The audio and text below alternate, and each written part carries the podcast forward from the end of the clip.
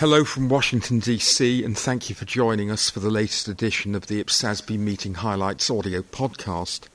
This podcast will cover some of the agenda items discussed at the IPSASB's recent meeting, which took place from March the 7th to March the 10th at the International Monetary Fund's HQ1 building.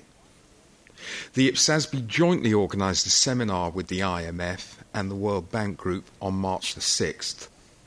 I'm your host, John Stanford, Technical Director of the International Public Sector Accounting Standards Board. Joining me is IPSASB Chair Ian Carruthers along with IPSASB staff members Gwenda Jensen and Joe Spencer. Welcome to all of you.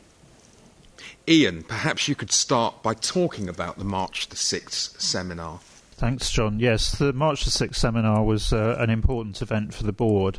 The objective of holding the board's meeting this week in Washington was to uh, build our relationships with the World Bank and the IMF and other important uh, international organizations based in uh, Washington.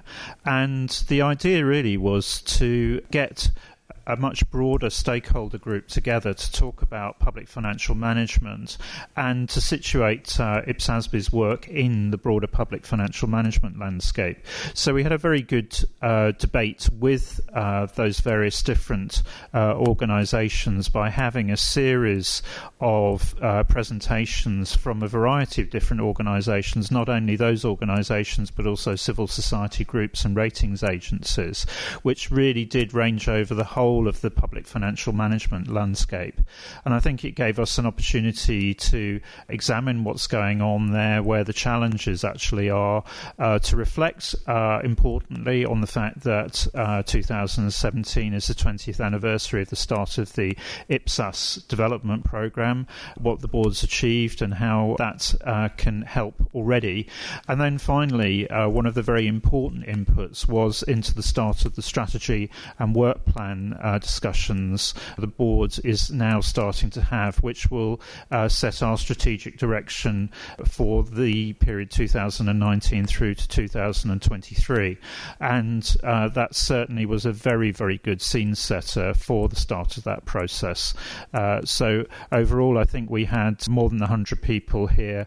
Uh, the feedback was very good, very positive, and I think it's given us a great basis not only as a board but as a, a group of PFM professionals uh, to really take this agenda forward. Thanks, Ian, for the summary of that very significant event. Turning to the meeting, could you just give us a high level overview? Thanks, John. Yes, this was an important meeting in terms of a number of the key uh, public sector specific projects that the board is taking ahead at the moment. Certainly, Gwenda will give us a, an overview of the uh, heritage project, and uh, importantly, we approved the consultation paper on that at uh, at this meeting.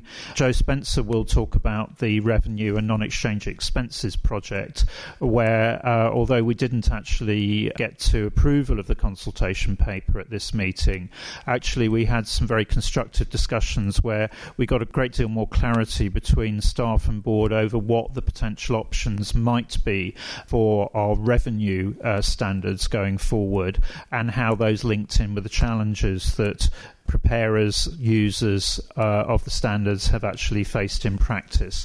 So I think that was very important. And then finally, I would just mention the leases project, where, as we've uh, mentioned before, the board is facing some quite significant challenges in terms of the approach that we need to take to accounting for lessors.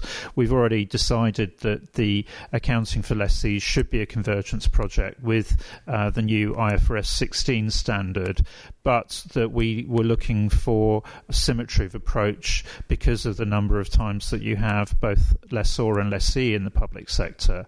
And that challenges us to take a different approach for lessors compared with that uh, that the IASB took in IFRS 16. So uh, we took the very important decision about the preferred approach um, for the board in terms of recognizing the physical asset on the lessor's books, and then starting to discuss some of the consequences then in terms of uh, the credit entries and, and how that's reflected going forward. So, uh, an important meeting, I think, for the board in terms of the future direction of that project. Thank you, Ian. I'd now like to ask participants to discuss three projects in a little bit more detail. Firstly, turning to Gwenda, could you tell us about developments in the Heritage Project? Yes, John. Well, as Ian said, at this meeting, IPSASB approved a consultation paper on financial reporting for heritage. The paper describes heritage items as items that are intended to be held indefinitely and preserved for the benefit of present and future generations because of their rarity and significance. The IPSASB's preliminary view is that these special characteristics of heritage items do not prevent them from being assets for financial reporting purposes, and heritage assets should be included in the financial statements if they meet the recognition criteria in the conceptual framework. The IPSASB also reached a preliminary view that in many cases it will be possible to measure heritage assets and recognise them in the financial statements. We are keen to get comments on this consultation paper. The deadline for comments is 30 September. You know, John, approval of this consultation paper is a major milestone for the Heritage Project. Thank you, Gwenda. That's really excellent news. I'd now like to welcome Joe Spencer to Joe's first podcast. Joe joined the IPSASB staff last October and has been full time in Toronto since January of this year. Joe, could you tell us some of the main points from the board's discussions on revenue and non exchange expenses? Thanks, John. This project considers new approaches that could be used for the recognition of revenue and non exchange expense transactions. At this meeting, the board had a robust discussion regarding approaches for revenue recognition that will be included in the consultation paper. These approaches include providing additional guidance to the current standard IPSAS 23 to help with this distinction between what is an exchange and non exchange transaction. And then building on this approach, the board also agreed to propose various options to address the issue of transfers with a time requirement restriction. And the final approach proposed is based on adapting the performance obligation approach in IFRS 15 to address public sector specific issues. The board also discussed measurement issues associated with non contractual revenues and the practical implications of this measurement. It's anticipated that this consultation paper will be approved at the board's June 2017 meeting. Thank you, Joe. I'd just like to say a few words on the Key Social Benefits project. Paul Mason, the staff lead on social benefits, was sadly unable to be with us in Washington because of a family bereavement. Largely because of Paul's work on this project, and the work of the internal advisory group, the board made some important decisions. These included tentatively agreeing a revised definition of social benefits and some important decisions on recognition and measurement. Firstly, the board decided that an insurance approach should be optional for schemes intended to be fully funded from contributions where there is evidence that the public sector entity manages the scheme in the same way as an issuer of insurance contracts.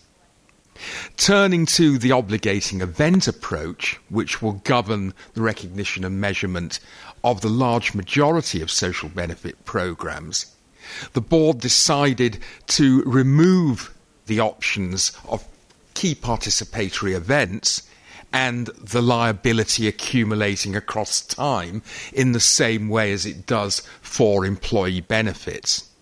This will refine and reduce the number of options and we hope make approaches clearer for respondents.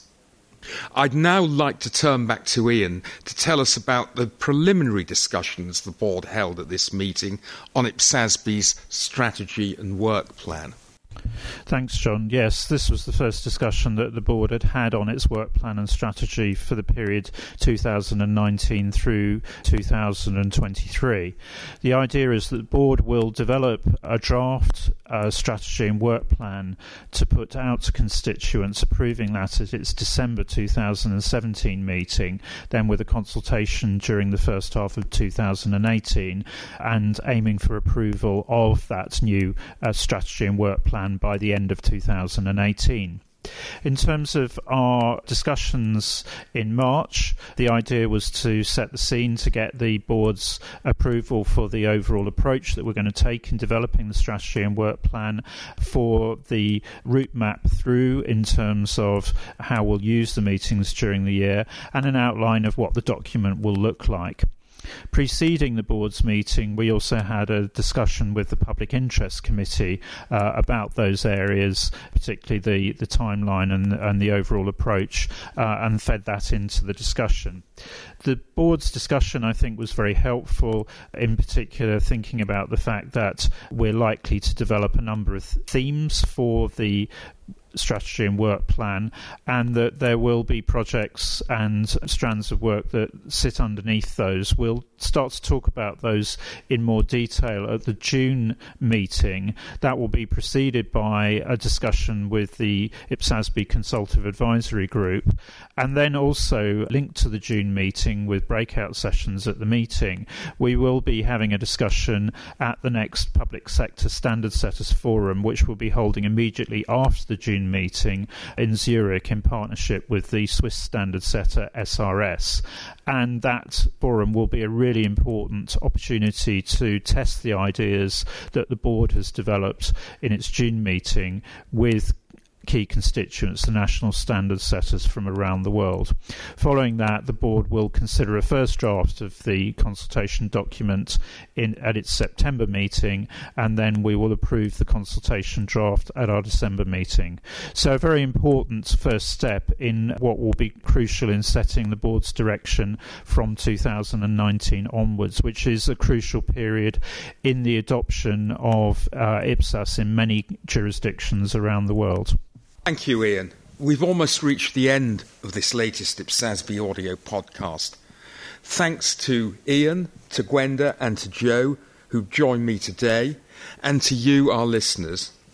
The next IPSASB meeting will be from June the 27th to June the 30th in Luxembourg. As Ian's indicated, it'll be preceded by a meeting of the Consultative Advisory Group, the CAG, on June 26th. Meetings of the IPSASB and the CAG are open and members of the public may register as observers. More information is available on the IPSASB website www.ipsasb.org.